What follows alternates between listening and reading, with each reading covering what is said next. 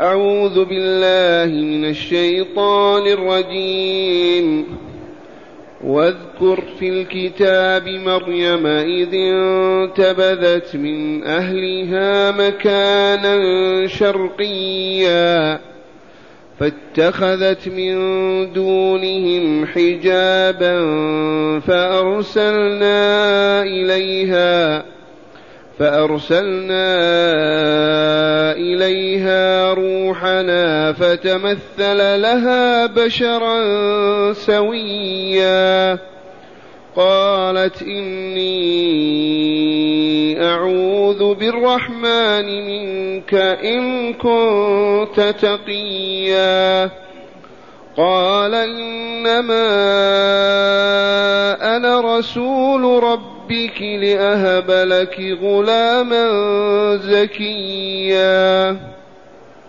قالت أنا يكون لي غلام ولم يمسسني بشر ولم يمسسني بشر ولم أك بغيا.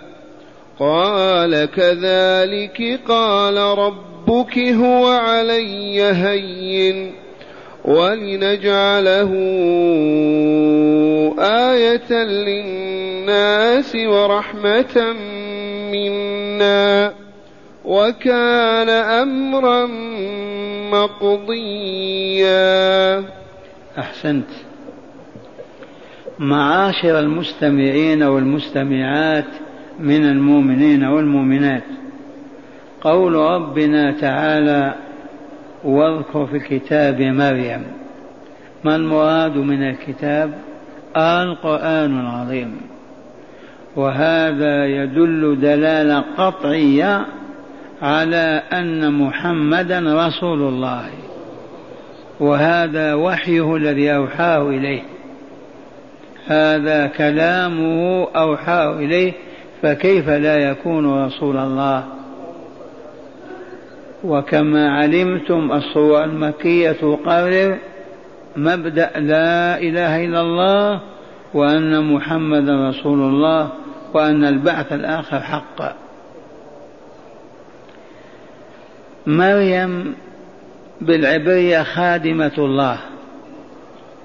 وقد عرفتم عنها شيئا من سورة آل عمران وهي أن أمها حنة.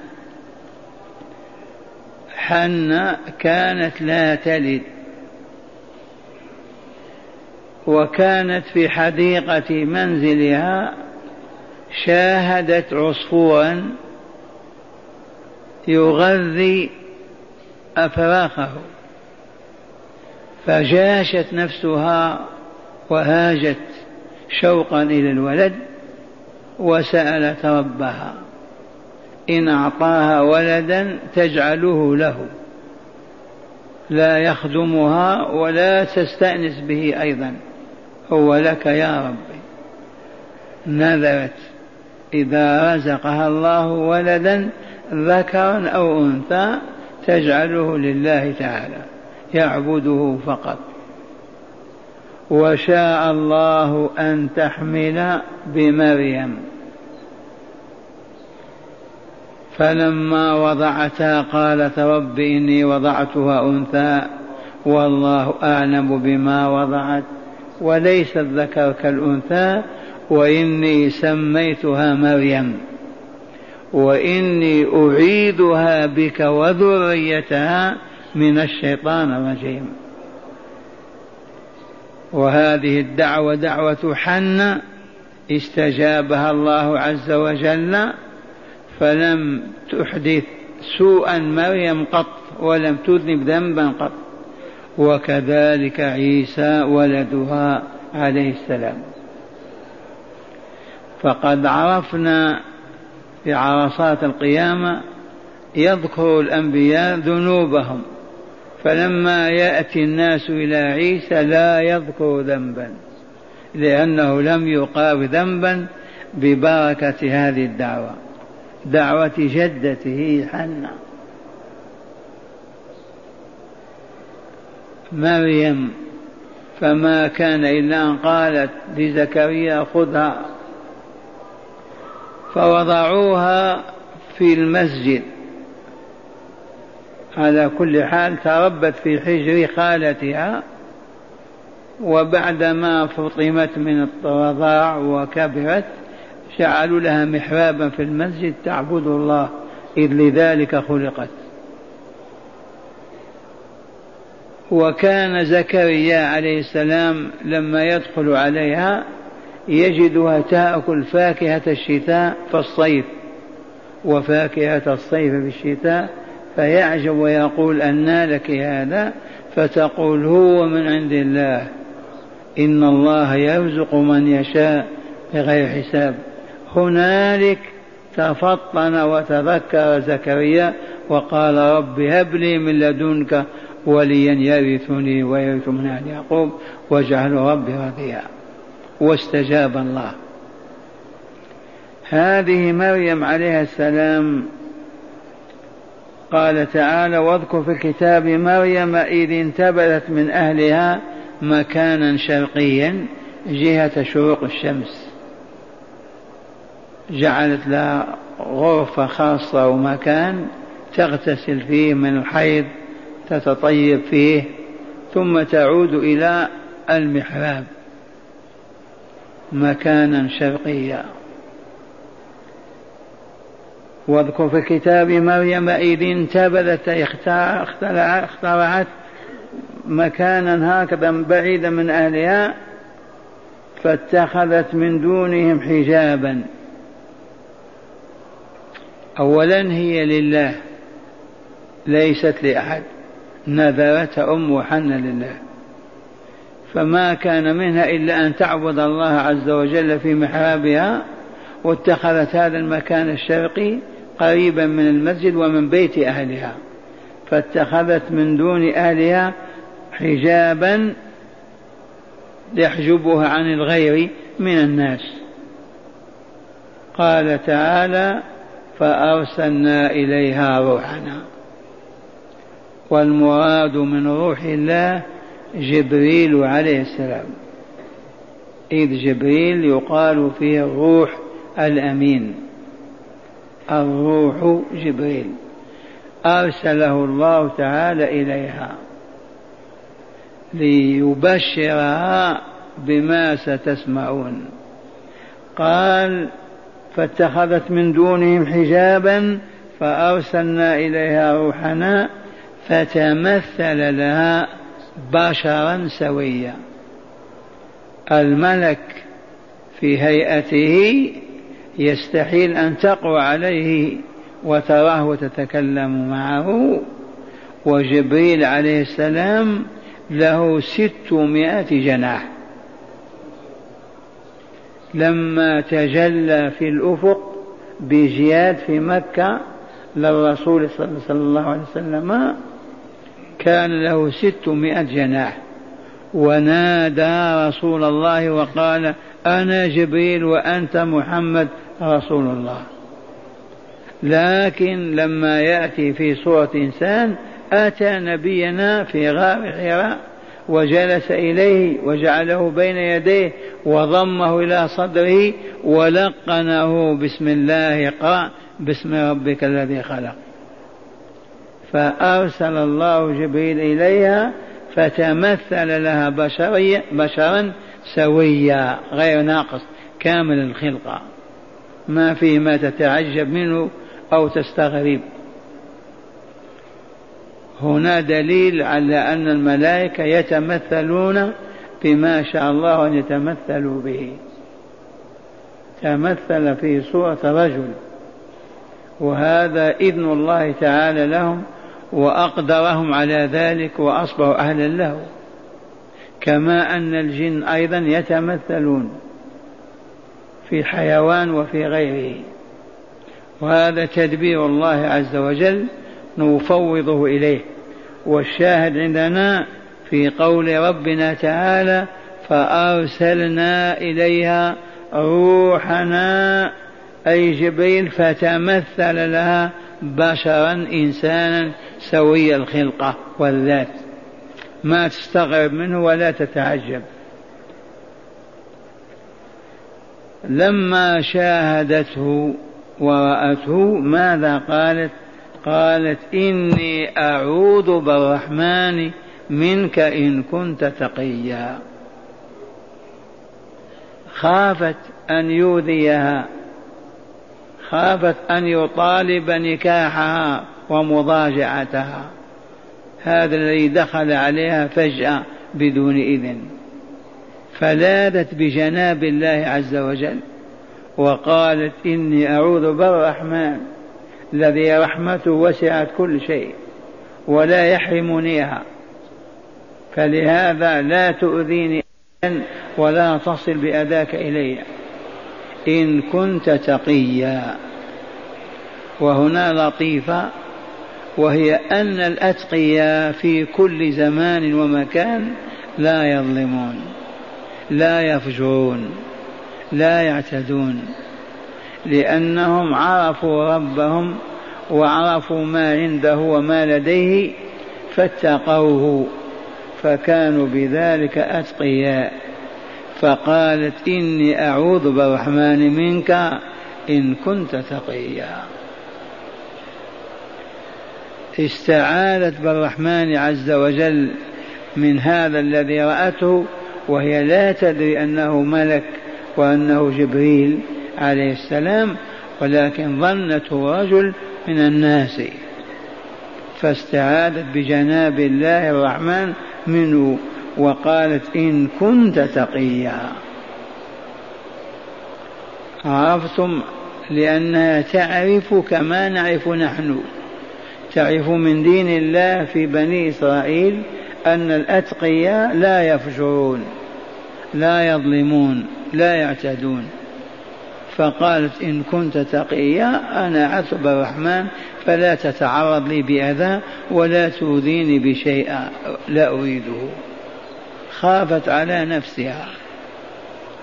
فأجابها جبريل عليه السلام بما أخبر الله تعالى به فقال لها إنما أنا رسول ربك. إنما أنا رسول خالقك وملاك ومن تعبدين. أرسلني إليك فأنا رسول ربك لمهمة جئتها وهي ليهب لك غلاما زكيا.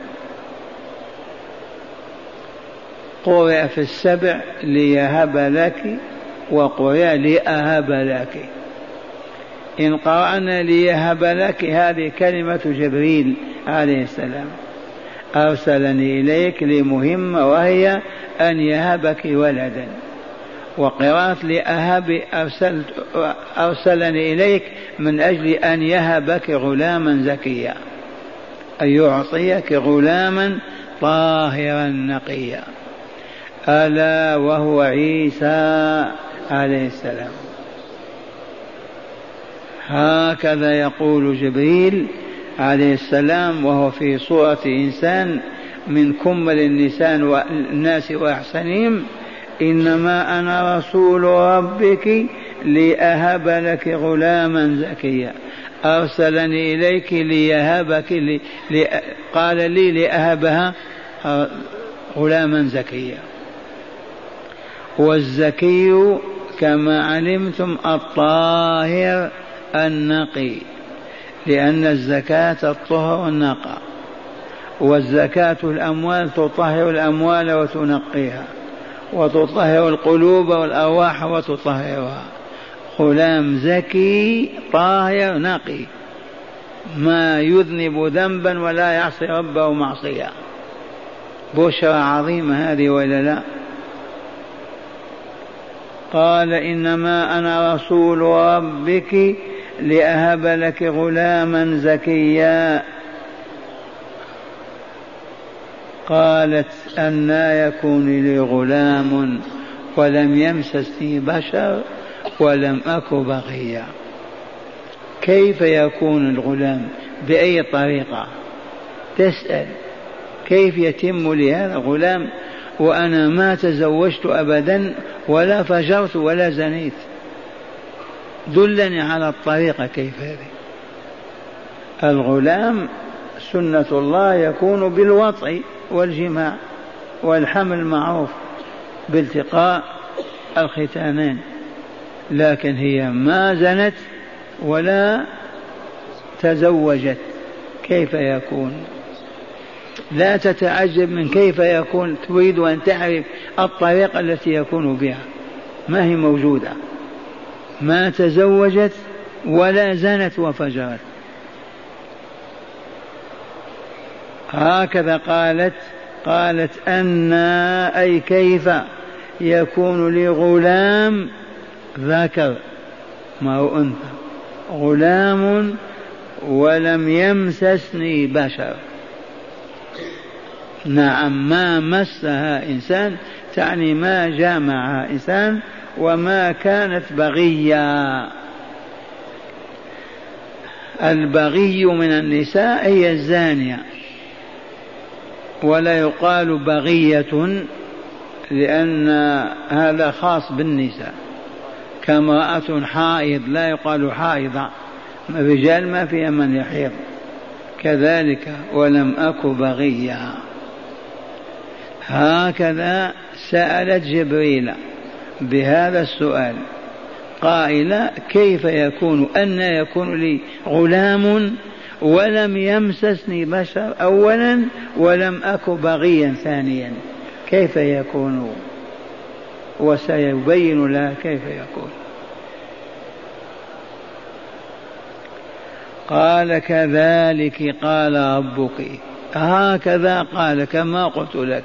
قال ربك سوف يكون الغلام. هو علي هين أي هكذا قال ربك وهو عليه هين سهل ميسر ما هو بصعب ما هو بمستحيل. قال ربك هو علي أي خلقه وإيجاده بدون وطء ولا رجال ولا جماع هو شيء هين. وكيف كما قال لزكريا وقد خلقتك من قبل ولم تك شيئا. فالذي خلق مريم يخلق عيسى ولا حرج. الذي خلق البشر كذلك. وهنا لطيفة عرفناها سابقا. بنو آدم ثلاثة أصناف. صنف لهم لا أب ولا أم لهم. يوجد مخلوق لا أب ولا أم له. والله العظيم. من هو هذا؟ آدم عليه السلام. لا أب ولا أم له. ويوجد مخلوق له أب ولا أم له. وهو حواء. إذ خرجت من ضلع آدم الأيسر الأعوج. فلها أب ولا أم لها. وعيسى له أم ولا أب له. المخلوقات من بني آدم ثلاثة. مخلوق لا أب ولا أم له وآخر له أب ولا أم له والثالث له أم ولا أب له. فعيسى له أم ولا أب له. قال كذلك قال ربك هو علي هين ولنجعله آية للناس ولنجعله آية تدل على وجودنا وعلمنا وقدرتنا وحكمتنا وأنه لا إله إلا أنا ولا رب سواي. ولنجعله آية تدل على عظمة الله وقدرته وتدبيره وأنه الإله الحق الذي يخلق بدون أب. ولنجعله آية للناس ورحمة منا. فعيسى عليه السلام من آمن به واتبعه ومشى وراءه لا يخرج عن دائرة الرحمة أبدا لا في الدنيا ولا في الآخرة. فعيسى رحمة. ومن آثار تلك الرحمة أنه سينزل من السماء ولا ندري غدا أو بعد غد سينزل من السماء ويحكم الأمة الإسلامية ويقودها ويبقى معها فترة من الزمن قرابة الثلاثين سنة. وقد أخبر بذلك رسول الله صلى الله عليه وسلم وأنه ينزل على المنارة من من بيضاء من مسجد دمشق. ويكسر الصليب ويقتل الخنزير ويطهر الأرض. فعيسى رحمة جعله الله تعالى رحمة. كان يشفي المريض يرد صاحب العينين الأعمى يرد له عينيه وقعوا لذلك وتبرئ الأكمة والأبرص وتحيي الموتى بإذن الله. وكان يقول الميت قوم يقوم بإذن الله تعالى وتدبيره له. إذا هكذا قال جبريل لها قال كذلك قال ربك. هكذا قال وهو علي هين سهل لا مشقة فيه ولا صعوبة. ولنجعله آية للناس. آية بمعنى آش؟ علامة. على آش؟ على وجود الله وقدرته وعلمه ورحمته وحكمته.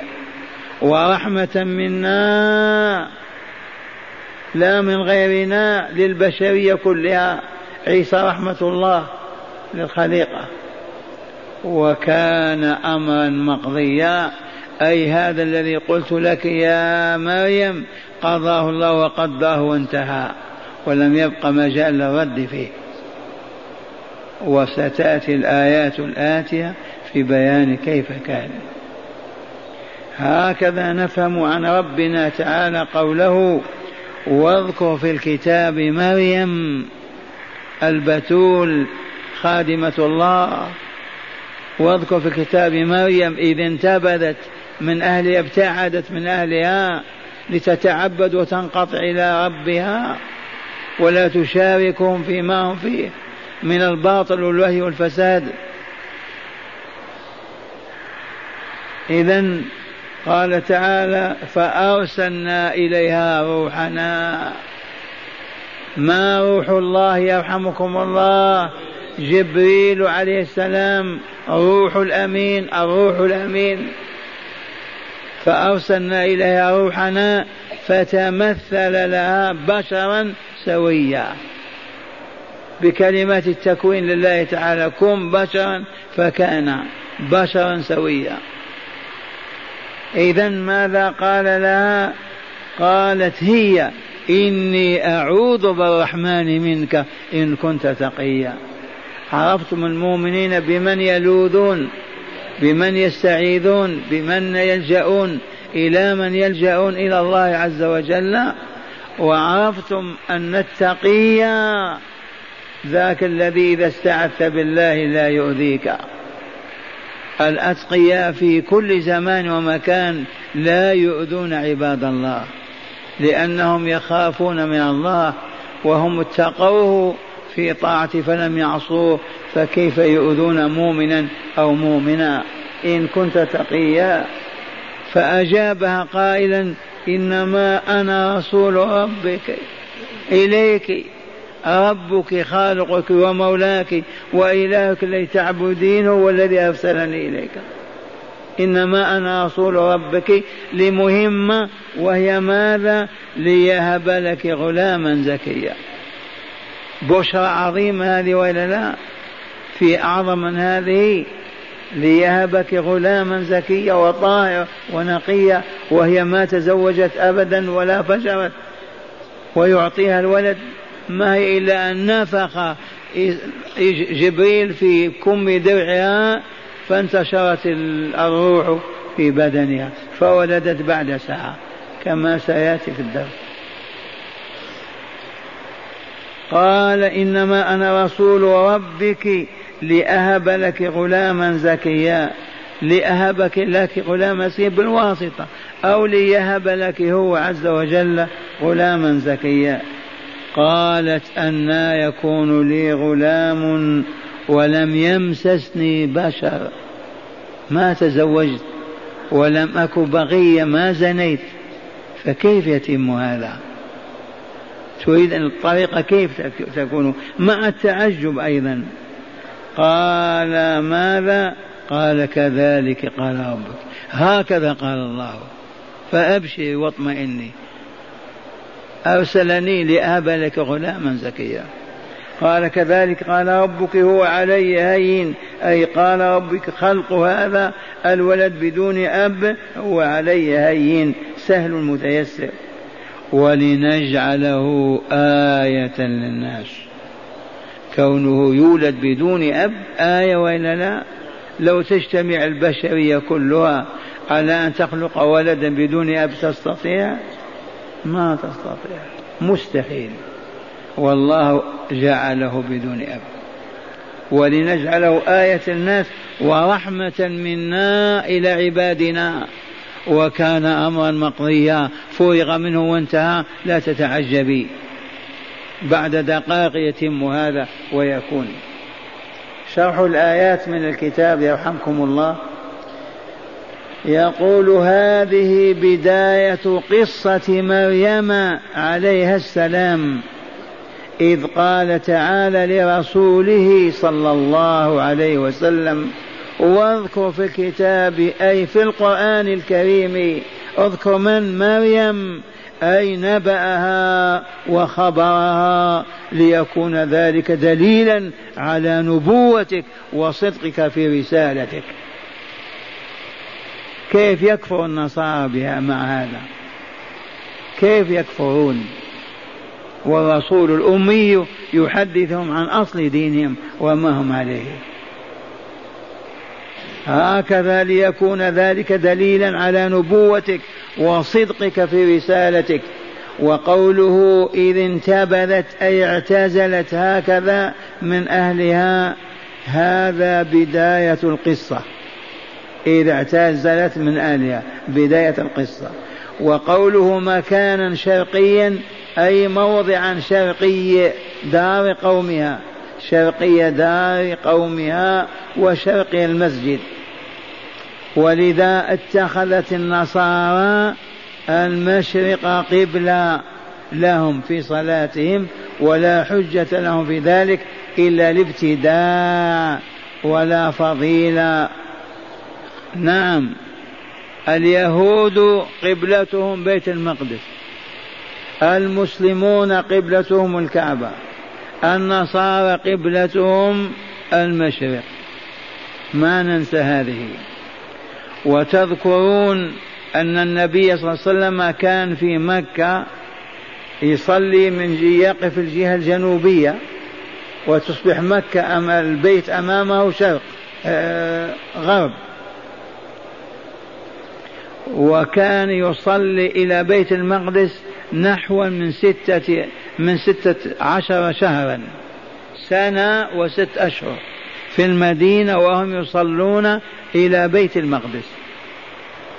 ثم نسخ الله ذلك وجعل القبلة هي بيت الله عز وجل. فول وجهك حيثما كنت. شطر المسجد الحرام أينما كنت. وتعرفون مسجد القبلتين هنا. سببه ماذا؟ صلى قوما قوم أهل الحي بنو سلمة صلوا الظهر العصر صلوا ركعتين مستقبلين بيت المقدس. جاء من قال لهم لقد استقبل لقد حولت القبلة إلى الكعبة فاستداروا كما هم عليه وأتموا الصلاة إلى الكعبة. فلذا قيل فيه مسجد القبلتين. إذا والنصارى ما زالوا مصرين على أنهم يستقبلون المشرق حيثما كانوا لهذه النظرية. كون مريم عليه السلام اتخذت لها مكانا شرقيا من أجل الشمس تستسفي بها. قال فانتبذت أهلها اعتزلت من أهلها. هذا بداية القصة. وقوله مكانا شرقيا أي موضعا شرقي دار قومها وشرق المسجد. ولذا اتخذ النصارى المشرق قبلة لهم في صلاتهم إلى الآن ولا حجة لهم في ذلك إلا الابتداء. وإلا فقبلة كل مصل لله الكعبة بيت الله الحرام. ما بيت الله وإلا لا؟ وأنت تصلي لله وإلا لا؟ استقبل إذا بيته سواء كنت نصرانيا أو يهوديا. هذا بيت بيت ربك. لكن المبتدعة ما زالوا إلا أن يصلون إلى المشرق في كنائسهم يتوجهون إلى المشرق. وقوله تعالى فاتخذت من دونهم أي من دون أهلها حجابا ساترا لها عن أعينهم. ولما فعلت ذلك واتخذت الحجاب لتغتسل فيه أو تجلس فيه وحدها أرسل الله تعالى إليها جبريل في صورة بشر بشر سوي الخلقة معتدلها. فدخل عليها فقالت ما قص الله تعالى في كتابه إذ قالت إني أعوذ بالرحمن منك إن كنت تقيا. أي أحتمي بالرحمن الذي يرحم الضعيفات مثلي إن كنت مؤمنا تقيا. فاذهب عني ولا تزعجني أو تمسني بسوء. فقال لها جبريل عليه السلام ما أخبر تعالى به وهو قوله قال إنما أنا رسول ربك لأهب لك غلاما زكيا أي طاهرا لا طاهرا لا يتلوث بذنب قط. وقد عرفتم أن عيسى ما تلوث بذنب قط وعرفنا كذلك يحيى بالأمس.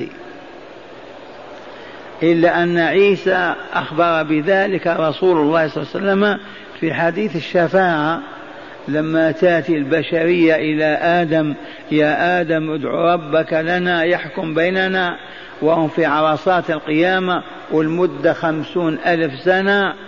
فيقول كيف وقد عصيت ربي في أكله من الشجرة؟ عليكم بنوح يأتون فيعتذر بذنب يأتون إبراهيم فيعتذر يحيلهم إلى موسى فيعتذر يحيلهم إلى عيسى فلم يذكر ذنبا قط. ما عنده ذنب. ثم مع هذا يحيلهم إلى محمد صلى الله عليه وسلم فيقول أنا لها أنا لها. إذ وعده الله في كتابه بهذا وإلا لا؟ عسى أن يبعثك ربك مقاما محمودا يحمد عليه أهل الأرض كلهم. قال إنما أنا رسول ربك لأهب لك غلاما زكيا أي طاهرا لا يتلوث بذنب قط فأجابت بما أخبر تعالى عنها في قوله أنا يكون لي غلام أي من أي وجه يأتيني الولد ولم يمسسني بشر أي وأنا لم أتزوج ولم أك بغيا أي ولم أك زانيا. فأجابها جبريل بقول بما أخبر تعالى به في قوله قال كذلك أي الأمر كما قلت ولكن ربك قال هو علي هين أي خلقه بدون أب من نكاح أو سفاح لأنه عين لأنه هين علينا من جهة ولنجعله آية من جهة أخرى. ولنجعله آية للناس دال على قدرتنا على خلق آدم بدون أب ولا أم والبعث الآخر من جهة أخرى. وقوله تعالى رحمة منا وكان أمرا مقضيا. أي ولنجعل الغلام المبشر به رحمة منا لكل من آمن به واتبع طريقته في الإيمان والاستقامة. وكان هذا الخلق للغلام وهي وهي وهي وهبته لك وكان هذا الغلام وكان الخلق لهذا الغلام وهبته لك امرا مقضيا أي حكم الله فيه وقضى به فهو كائن لا محالة. ونفخ جبريل في جيب قميصها فسرت النفخة في جسمها فحملت به كما سيأتي بيانه في الآيات التالية إن شاء الله. والآن مع هداية الآيات. بسم الله والحمد لله. من هداية الآيات اولا بيان شرف مريم وكرامتها على ربها. بيان شرف مريم وكرامتها عند ربها. شريفة مريم وإلا أكرمها الله وإلا وكيف لا وأرسل إليها جبريل. نعم. ثانيا فضيلة العفة والحياء. فضيلة العفة والحياء. فمريم كانت مضرب المثل في العفة والحياء. نعم. ثالثا كون الملائكة, يتش... الملائكة يتشكلون كما أذن الله تعالى لهم. وهذا الذي علمه أهل العلم وقرره المسلمون. الملائكة يتشكلون بما يشاء الله أن يتشكلوا به. وهنا فات أن نقول هل مريم نبية أو امرأة صادقة صديقة؟ الذي عليه أكثر أهل العلم أنها صديقة وليست بنبية. إذ النبوة خاصة بالرجال ليحملوا رسالة ويبلغوها. وكون الله يخاطبها أو يوصي إليها لا عجب في هذا فإن الله على كل شيء قدير. نعم. رابعا مشروعية التعوذ بالله من كل ما يخاف ما يخاف من إنسان أو جان. مشروعية التعوذ بالله من كل ما نخافه. حتى من عقرب حتى من ظل حتى من صوت نسمعه كل ما نخاف نفزع إلى الله عز وجل ونتعوذ به. تعوذت مريم وإلا قال إني أعوذ بالرحمن منك إن كنت تقيا فالتعوذ مشروع لنا من كل ما نخافه. نعم. ومعنى التعوذ نطلب الحفظ من الله لنا. خامسا التقوى مانعة من فعل الأذى بالناس أو إدخال الضرر عليهم. التقوى كفيلة بمنع بأذى الناس وإدخال الضرر عليهم. كما علمتم التقي لا يضرنا أبدا ولا يؤذي أحد منا. نعم. سادسا خلق عيسى آية مبصرة تتجلى فيها قدرة الله تعالى على الخلق بدءا وإعادة. نعم خلق عيسى بدون أب آية علامة على قدرة الله وهو القوي القدير على الخلق والإيجاد.